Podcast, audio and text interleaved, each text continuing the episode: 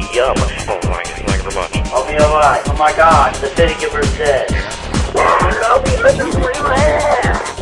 Do not give this tape to Earl. Greetings, true believers, and welcome to the very first episode of Don't Give This Tape to Earl. Yet another podcast from thelogbook.com. I'm Earl Green, your host, but I suspect you probably already knew that. So, what is this podcast about? Uh, I'm tempted to say this is a podcast about nothing, but it's probably going to wind up being about a, a certain subset of topics. I've been wanting to do a general interest podcast that isn't tidally locked to any one particular area or subject matter as a topic. When I say tidally locked, that's uh, that's a phrase that applies to our own moon. The same face of the moon always faces the Earth. Even as the moon revolves around the Earth, that same face is always pointing at us. I have podcasts that are tidally locked to video games or to soundtrack music, and that's fine if you happen to like those things. But I thought I would try a podcast that is more general in nature. I used to do a general interest podcast several years ago, even before the Escape Pod, which I called the Podcast of Extraordinary Magnitude, which was a phrase borrowed from Kentucky Fried Movie. And then I was horrified to discover that that title was briefly taken by another podcast, which I believe was a sports podcast. And as best I can tell, that podcast did not stick around very long, so I am taking it back. This podcast will be about a lot of things. It'll be about nostalgia, it'll be about growing up and growing old, about being a kid and being a dad. In some ways, if you have read my book, Fatherhood, Fandom, and Fading Out, this podcast is sort of a logical extension of that. And yes, this podcast will probably still land fairly frequently on some of the frequent flyer topics on the logbook.com. You know, we'll probably talk about sci fi TV shows and movies, music, games, video games, action figures. But I didn't want to limit it to those things either. In the past year, I've had two different podcast ideas that I tried and failed to launch. One of them was going to be a multi voice, all hands, general sci fi, general nerdery sort of thing. And I was trying to assemble a cast that was the purpose of this round table of people, which I really, you know, in some ways, I really still wish we could do this show, would be to get more than just my voice in on it.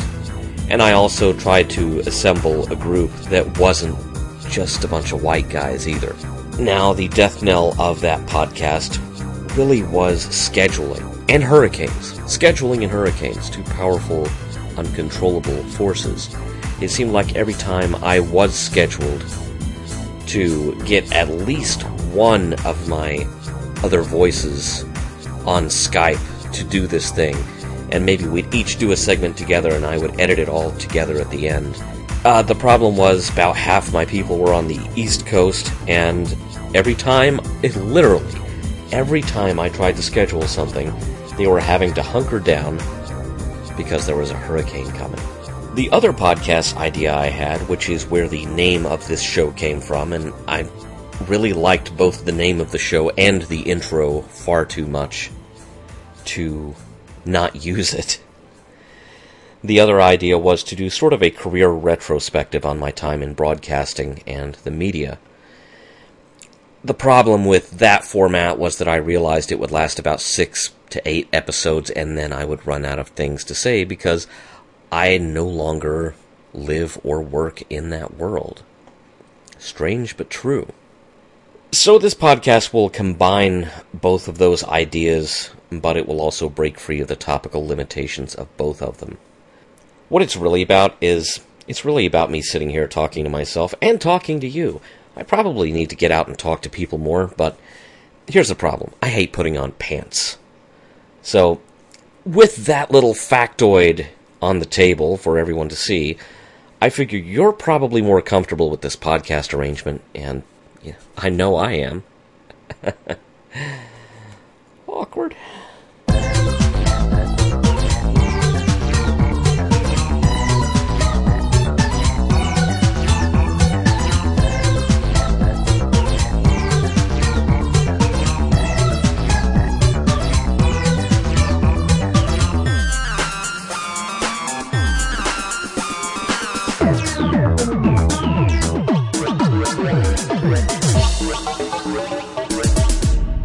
let's take a quick snapshot of what's going on in the world right now as I record this.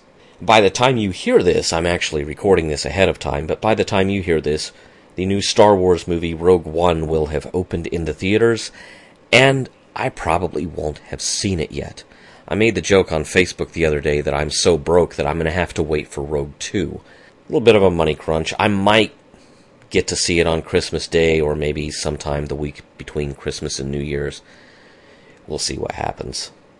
I have high hopes for this movie. I'm already hearing good things about it, although I really have gone to extraordinary lengths to remain unspoiled. I don't even really know who all is in the thing or what they play, and really the only thing I the only box that I really want this movie to check off is some verbal acknowledgement of the existence of the ser- the TV series Star Wars Rebels, which is just one of the best things on TV right now. It's really one of the best sci-fi shows to come down the pike in years, but I think a lot of people are ignoring it because it's on Disney XD and they just they just can't square the combination of Star Wars and Disney XD. It's a really good show. Goes to some surprisingly dark and grown up places. And I would just like some throwaway line in Rogue One that acknowledges that that is part of the timeline. It does exist, it does count, and you should watch it. I just finished reading a book. Yay me. I say that like I don't read books all the time. I do read books all the time. The book that I read most recently is called Season Finale The Unexpected Rise and Fall of the WB and UPN was written by Suzanne Daniels and Cynthia Littleton. Now, why this book? I had a little bit of a vested interest. I worked at UPN stations from the night that the network signed on in 95 through the end of 99 when I left Green Bay. And, uh, you know, the whole TV thing, that'll be a topic for at least one or two episodes of the podcast somewhere down the road. Suzanne Daniels was a WB programming executive, and Cynthia Littleton was a reporter for Variety. And so between the two of them, it's you really do have a a very well placed pair of writers to cover what was going on behind the lines on both of those networks. I am a sucker for a history of a business entity or a creative endeavor, and this combines both. Before this, the most recent book I had read was about the band Jellyfish. And I just, I love stories like this where it's real, it happened. On some level, I experienced the output of, you know, this band or this TV network or what have you. And it's sort of interesting to get into the minds of the people at the upper levels and just watch them make decision after decision, and some of them you just slap your forehead and say, no. It was really interesting to. Uh, I was always curious about the 1998 99 TV season at UPN because it seemed like such a bizarre mishmash of shows, and I wasn't sure what had happened there. I knew they, the network had a new CEO. I actually met the guy at a uh, at a conference in Toronto summer of 98, where he premiered or previewed a lot of the uh, new shows coming out. That was an interesting season, and it was very disjointed, and it seemed like the the schedule and the promotional push behind it just fell apart almost immediately. I mean, there's a phrase that no battle plan survives contact with the enemy. It's like UPN's battle plan in the fall of 98 didn't survive contact with oxygen. you know, when exposed to air, it crumbled, and now I know why. Basically, this book is the story of how the UPN and the WB got together in the back seat in the CBS parking lot and had a baby that they named the CW. Enough said. What have I been listening to lately? Aside from the deluxe edition 2 CD Crowded House reissues, I recently discovered and binge listened and got completely caught up on a podcast called Down and Safe. Down and Safe is a podcast covering episode by episode the late 70s, early 80s BBC science fiction series Blake's 7. They borrow the format from the Audio Guide to Babylon 5 podcast, and there is a spoiler section toward the end where they to some extent, it's for the listener. If you're just going through Blake's 7 for the first time, you turn off the show there because they're going to talk about future developments that those of us who have watched the entire series already know about, and we can chuckle knowingly. Uh, one of the things that we chuckle knowingly at is that one of the four hosts of the podcast has never seen the series before. She is going through it for the first time. And if you have watched it before, and you're listening to her talk about her expectations and hopes for the future, you're just kind of sitting there cringing, going, oh no, she's going to wind up being disappointed or surprised. Really, Blake's 7 is prototypical of the sudden twist and major turn formula that now is all over the place. I mean, I swear to God, the Game of Thrones writer's room, they must have a VHS tape of the final episode of Blake's 7 with a crappy hand labeled label on it that says, top this every week. Blake's 7 has had quite an effect on perhaps not the generation of writers that now rules Hollywood, but the generation that inspired them that was rising in the 90s in the form of shows like Babylon 5 and uh, the various Joss Whedon shows, Buffy and Angel, all show a lot of Blake's 7 DNA in them. So it's a very it's a very interesting podcast. It's it's really raunchy at times because Blake's 7 fandom really loves its shipping. You know, really loves to speculate that two or more characters in the crew are having a relationship that we never see on screen, and yet we infer this relationship through, you know, bizarre looks and reactions during the various actors' performances, which probably mean nothing, but uh, in that has never stopped any fandom of any show from overlaying their own expectations and desires onto the actual text and subtext of the show. Um, really enjoyed Down and Safe. Very few podcasts have made me laugh out loud like this one does.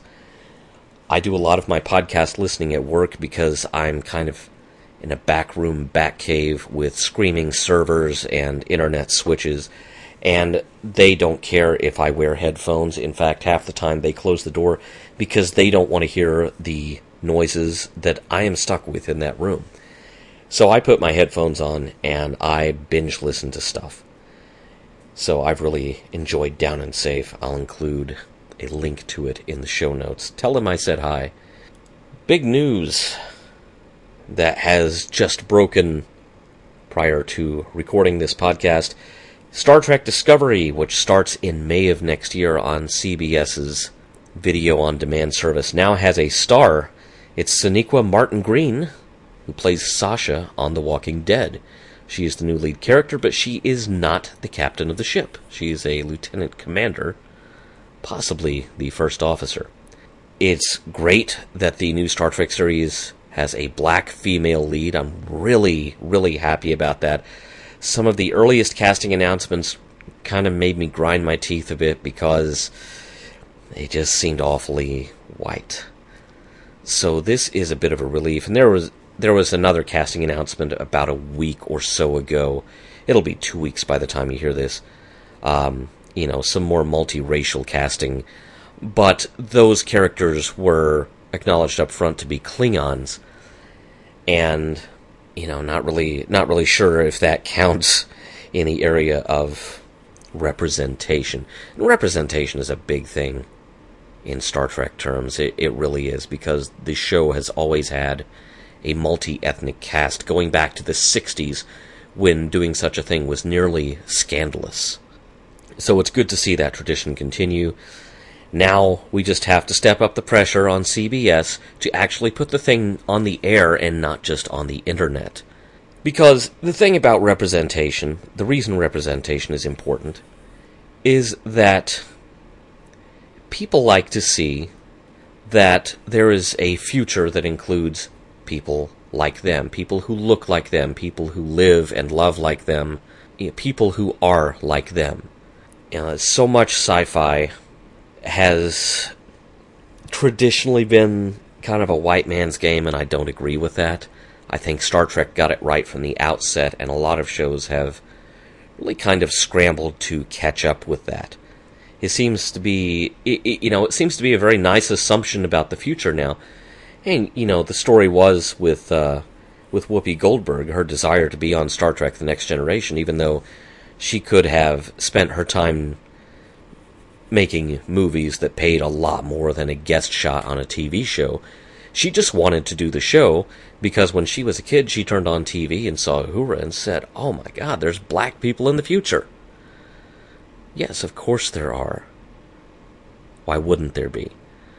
So the representation thing is important, but the reason I'm still miffed about this show being online only is that sometimes the people who feel underrepresented in the media and in the pop culture landscape, the people who need some hope to cling to, they are often not people who can afford to spend six to ten bucks a month for a single channel video on demand service. Star Trek Discovery needs to be on the air. It needs to be on the airwaves proper. I really wish CBS would see that. Or, you know, failing that, I wish that CBS, after airing the pilot next May, would, you know, kind of do what they did with Supergirl and let it slide over to the CW. So that's the Star Trek news for now. I'll stop talking about Star Trek and we can move on. Let me see. Is there anything interesting going on in gaming? It really depends on what gaming I'm into. The Atari Flashback Portable, that looks cool. Uh, I need two of those, one for each of my kids, because if I only get one, you know, as sure as the earth is turning beneath your feet, I'll be hearing, Dad! So, yeah.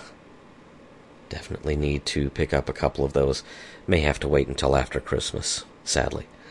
In the world of games that you can play for free, oh yeah, this is kind of big. Uh, Generation Gen 2 Pokemon are finally starting to show up in Pokemon Go. And yes, I am still playing Pokemon Go. And yes, I'm over the age of 12. I love Pokemon Go. It's pretty much my f- favorite video game this year, to be quite honest. The new Pokemon will start out hatching from eggs before they show up in the wild. And among others, they will include the ones that they've announced and revealed. They include Togepi and Pichu. I love Togepi. It's the cutest thing ever. It's one of my favorite Pokemon. and yes, I'm over the age of 12. But hey, you know what? Let's uh let's talk Pokemon. Why not?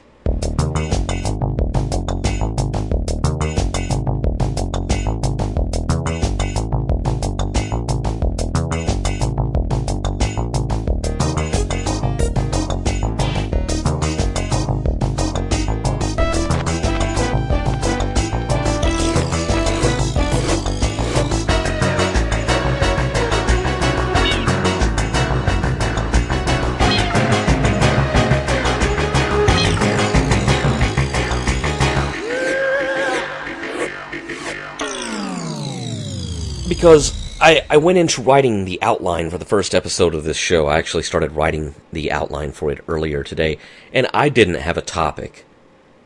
I really didn't want to immediately jump into the what it was like to work in the media thing. I'll bore you with that later. Actually, I'll try not to bore you, but I didn't want to hit that first thing out of the gate. But as I was writing the outline and you know, made a note to talk about the the new Pokemon finally showing up in Pokemon Go, it occurred to me, why not talk about Pokemon? Because I have an illustrious history with this media property. That's actually a bit of a misnomer. First time I, I encountered Pokemon, I was working as a promotions writer producer at WACY in Green Bay. WACY was the UPN affiliate for the Green Bay Appleton market in the 1990s while UPN existed. Man, I'm spending a lot of this podcast talking about UPN. Uh, one thing that Green Bay did not have at the time, at least not yet, was a WB affiliate, and so we were able to kind of cherry pick some WB shows. You know, we were the CW before the CW existed, man. We were ahead of our time. Uh, one of the things we picked up was the Kids WB block. And the station had committed to carry this programming in the afternoons, and so we started getting screeners. Screeners were, eh, you know, we're talking about the uh, late 90s here. Screeners were VHS tapes that they would send you that would have either a sizzle reel, you know, which is sort of the a best of of stuff that they're working on or have worked on already, already produced. Or if they had this stuff in the can already, they would send you a screener of entire episodes. Now, of course, since Pokemon was an anime that had originated and already aired in Japan by this point, the episodes need only to be dubbed into English to be ready. Yeah, otherwise they, you know, they arrived pretty much uh, as they were off the boat, minus English titles. And so, the screener for Pokemon that we had actually contained the first two episodes of the show. My job as promotions writer producer was to write copy for end credit voiceovers and for online use and write spots to sort of localize the national programming and there's a huge story there that I'll go into in a future edition of the podcast that is very close to my heart that will probably completely baffle or bore you, we'll see. My job was to sort of soak up the new programming, get the feel of it, and then I would know how to write copy that would hopefully inspire our audience to sample those shows themselves. So we sampled the show first. We being uh, my friend Clark, who was a news promo writer producer for the NBC station that was in the same building. So really, he didn't. Uh, it, nothing that he did, none of his duties touched on the fact that our UPN station was going to be running the Pokemon cartoon. I think he just wanted to stop working and watch cartoons. I know Clark very well, so I, I would stake my reputation on that being his rationale for watching it. And there were a couple of other people in the room. And so we started this tape, and we watched two episodes. I think they were, without commercials, they're about 20 minutes, so we spent about an hour watching the screener, not quite an hour. And we sat back completely dazed. And we looked at each other and we said, What The hell was that? That'll never catch on. And we immediately had this little conversation about what a pointless show this was obviously they were just trying to sell toys and Game Boy cartridges, and you know there there was no real story there. There was nothing of substance. you know, let's not spend a lot of time writing copy to promote this show because it'll be going away shortly. Uh, that show is still going on today, so I bask in my wrongness every day because my oldest child is a Pokemon addict. Now, you may be wondering if I had any exposure to the Pokemon Game Boy games as they came out. I really didn't because I wasn't playing Game Boy at the time. I still have my old monochrome Game Boy, the brick, but it had not gotten a lot of use lately. And by this point, we had a Game Boy Pocket. We were about to have Game Boy Color. And I had just, I had completely sat out most of 90s gaming. I'm catching up on it now, but at that time, my game collecting was revolved mainly around MAME, which was in its infancy then, so any any new ROM release was a major event. And I was also collecting cartridges for Atari 2600, Odyssey 2, Intellivision, ColecoVision. And I finally had a little bit of income, and so I was going to try to catch up on these machines, some of which I had missed the first time around. Out of out of those four, I had only had the 2600 and the Odyssey 2 when I was a kid. Most of my game hunting was done at a little shop on the east side of Green Bay across the river. And also, it was literally within walking distance of my dentist's office. I was having some major dental work done at the time that required many visits in fairly close proximity, and so I was a frequent flyer at this place. I, I forget, I think it was called Toy Connection or something. I don't believe it's still there now. But the funny thing was, is in order to kind of walk off the last of the anesthetic from the dental work that I was having done, I would walk over to this store you know, with a perfectly normal smile on my face, except when I opened my mouth, I'm sure I sounded like the Elephant Man. You know, hello, do you have any new ColecoVision cartridges? Oh yeah, I'm fine, why do you ask? After a while, I actually answered some questions, you know, perfectly reasonable questions asked by the people running this store. No, I was not drunk. No, I was not on drugs. I had just had dental work done. I was walking off the anesthetic. I'm passing some time until I'm sharp enough to drive. Point me to the game cartridges. And thus did the collection grow. That was basically the extent of my gaming in the 90s.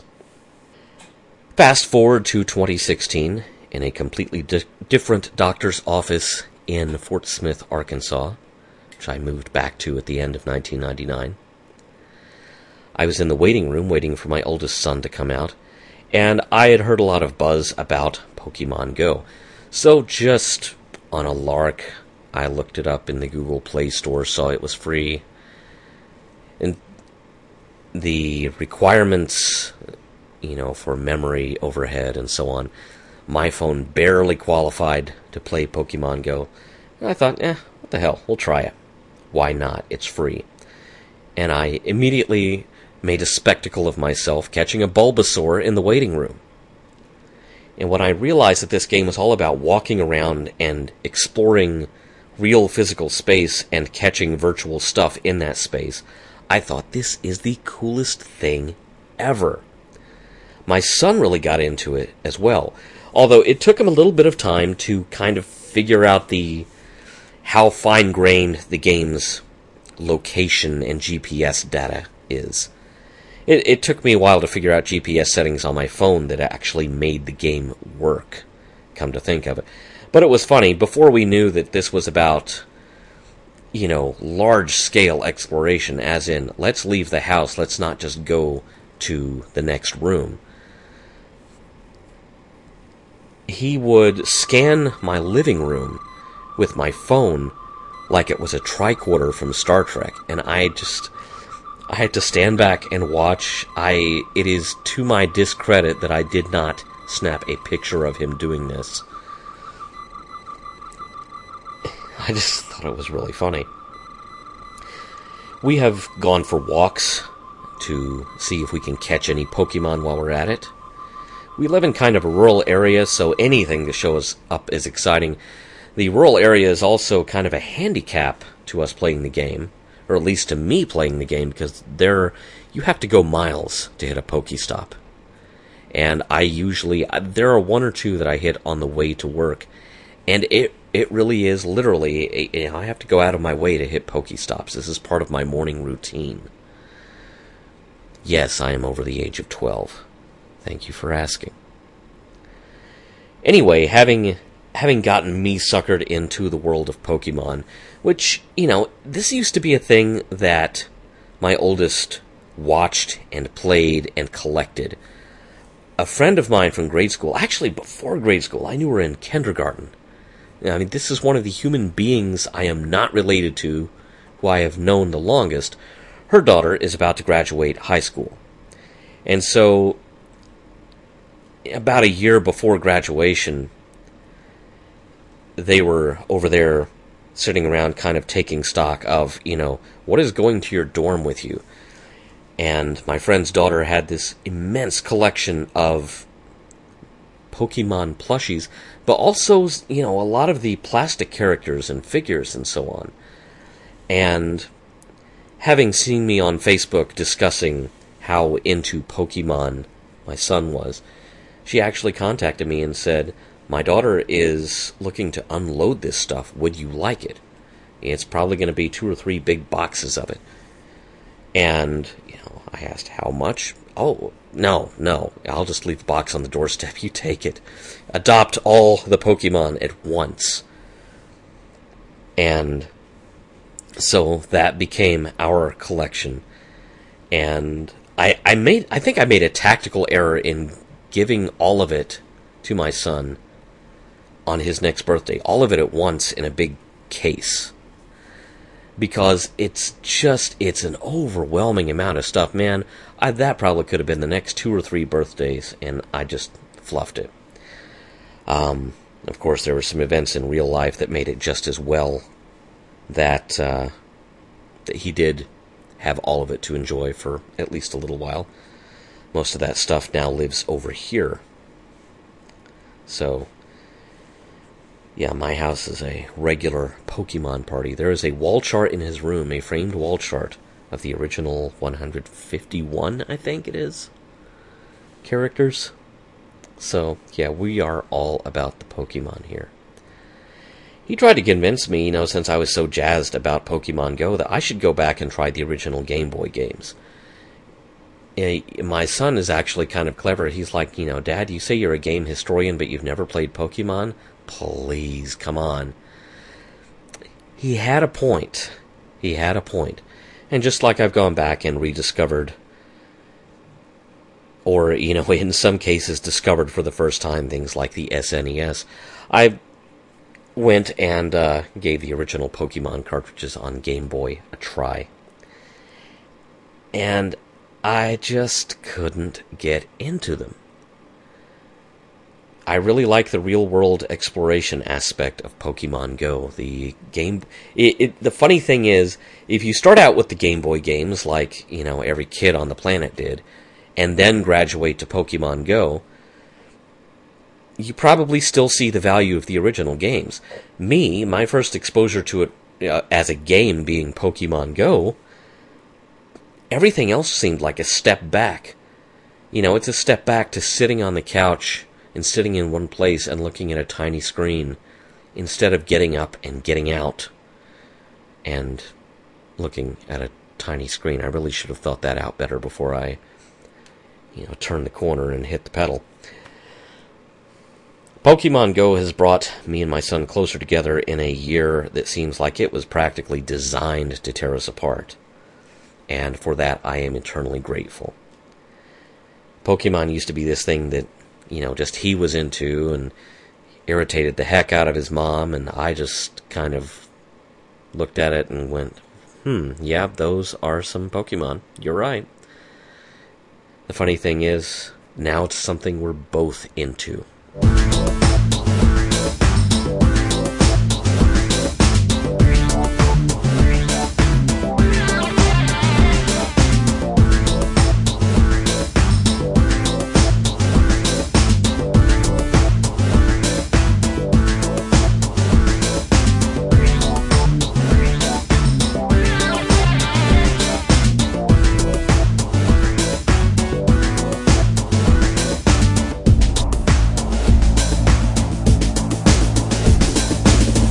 So that's that's really it. I have exhausted my Pokemon related topics, and I'm sure that's about the last thing you expected me to be talking about on the first edition of this podcast. But it just sort of emerged naturally from the uh, the stuff that I had in kind of you know, for lack of a better term, the news section.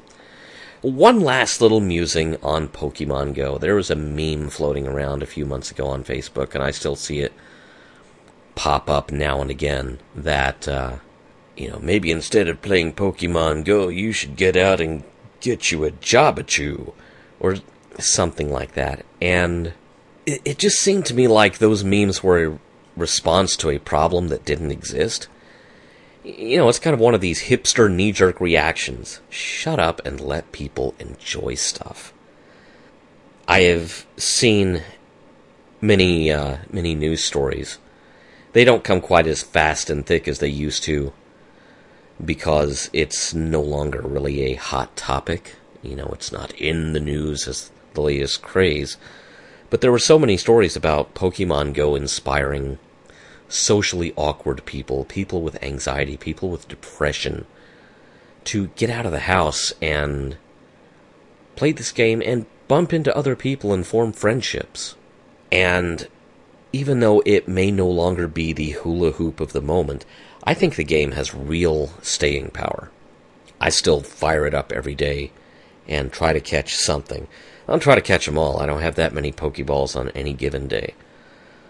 But it's fun and it gets you off the couch and out of the house. I mean, to me, Pokemon Go is a logical extension of the road that Nintendo put us on with the Wii. The Wii forced you to get off your ass and move. Pokemon Go does that on a macro scale. You have to get off your ass and move outside the confines of your home. Now, I think the game is probably taking a hit in the winter months, especially with night falling earlier than it has in the past. During the summer, I mean, we would we would literally go grab a bite to eat and go on Pokemon hunting expeditions in the park or what have you. And the funny thing is, when you've got your kid helping you catch Pokemon, you have a kid who probably isn't complaining about, oh, dad, my feet hurt. I'm really tired. I want to go inside to the air conditioning. It's like, ah, ah, ah. Clam it up. There's a Pikachu out there with our name on it. That's it for the inaugural episode of Don't Give This Tape to Earl. As always, thank you for listening to all this stuff that I crank out in my little podcast factory here. I've got several media related topics left over from the original formulation of this podcast that will probably they'll probably see the light of day sooner rather than later, but I'll also try to intersperse them with other things that may be of more interest to you. Will this podcast really stick around? That depends on you. This is very much an experiment. And so I want to know what you think. Let me know on Twitter, on Facebook. And as always, all of the podcasts on the logbook could use a little more love on our Patreon page is patreon.com slash the logbook. Help keep the podcast around. There are perks involved. I probably need to add a new level where you get to go Pokemon hunting with me. Uh, actually, no, I, I don't need to do that. Also, between now and the end of the year, you can get the the logbook.com's big geeky ebook bundle for only $15 through the end of the year. That gets you the original formatted PDF ebooks of Vworp 1 and Vworp 2, which are my massive, the first two volumes of my massive ongoing guide to Doctor Who. Vworp 3 will be coming in 2017. It also includes Warp 1, which is, it takes the same format and the same idea and applies it to classic Star Trek. Also includes the memoir Fatherhood Fandom and Fading Out, and the Escape Pod logs, which is kind of the geekiest almanac anyone has ever made. These books are also available in print or in Kindle form on Amazon and Amazon's various regional affiliates. Just go look it up and uh, let me know what you think of those too. Oh, and one more bit of business before I go. I want to acknowledge, but at her request, not name a former coworker of mine who I contacted because the name of the podcast was actually something that she said that wound up in a blooper reel that I had assembled at one of my former TV jobs. And uh, she is a serious reporter and has moved on to bigger and better things, including better, bigger and better markets. And I, you know, I don't want to undercut anyone's career for two seconds of silliness. But at the same time, I also realized that if I couldn't use that clip, I'd have to find a new name for the podcast. She was very cool about it, but she said, you know, just don't name me. So, you know who you are. Thank you very much. Thank you for listening, we'll see you on the flip side.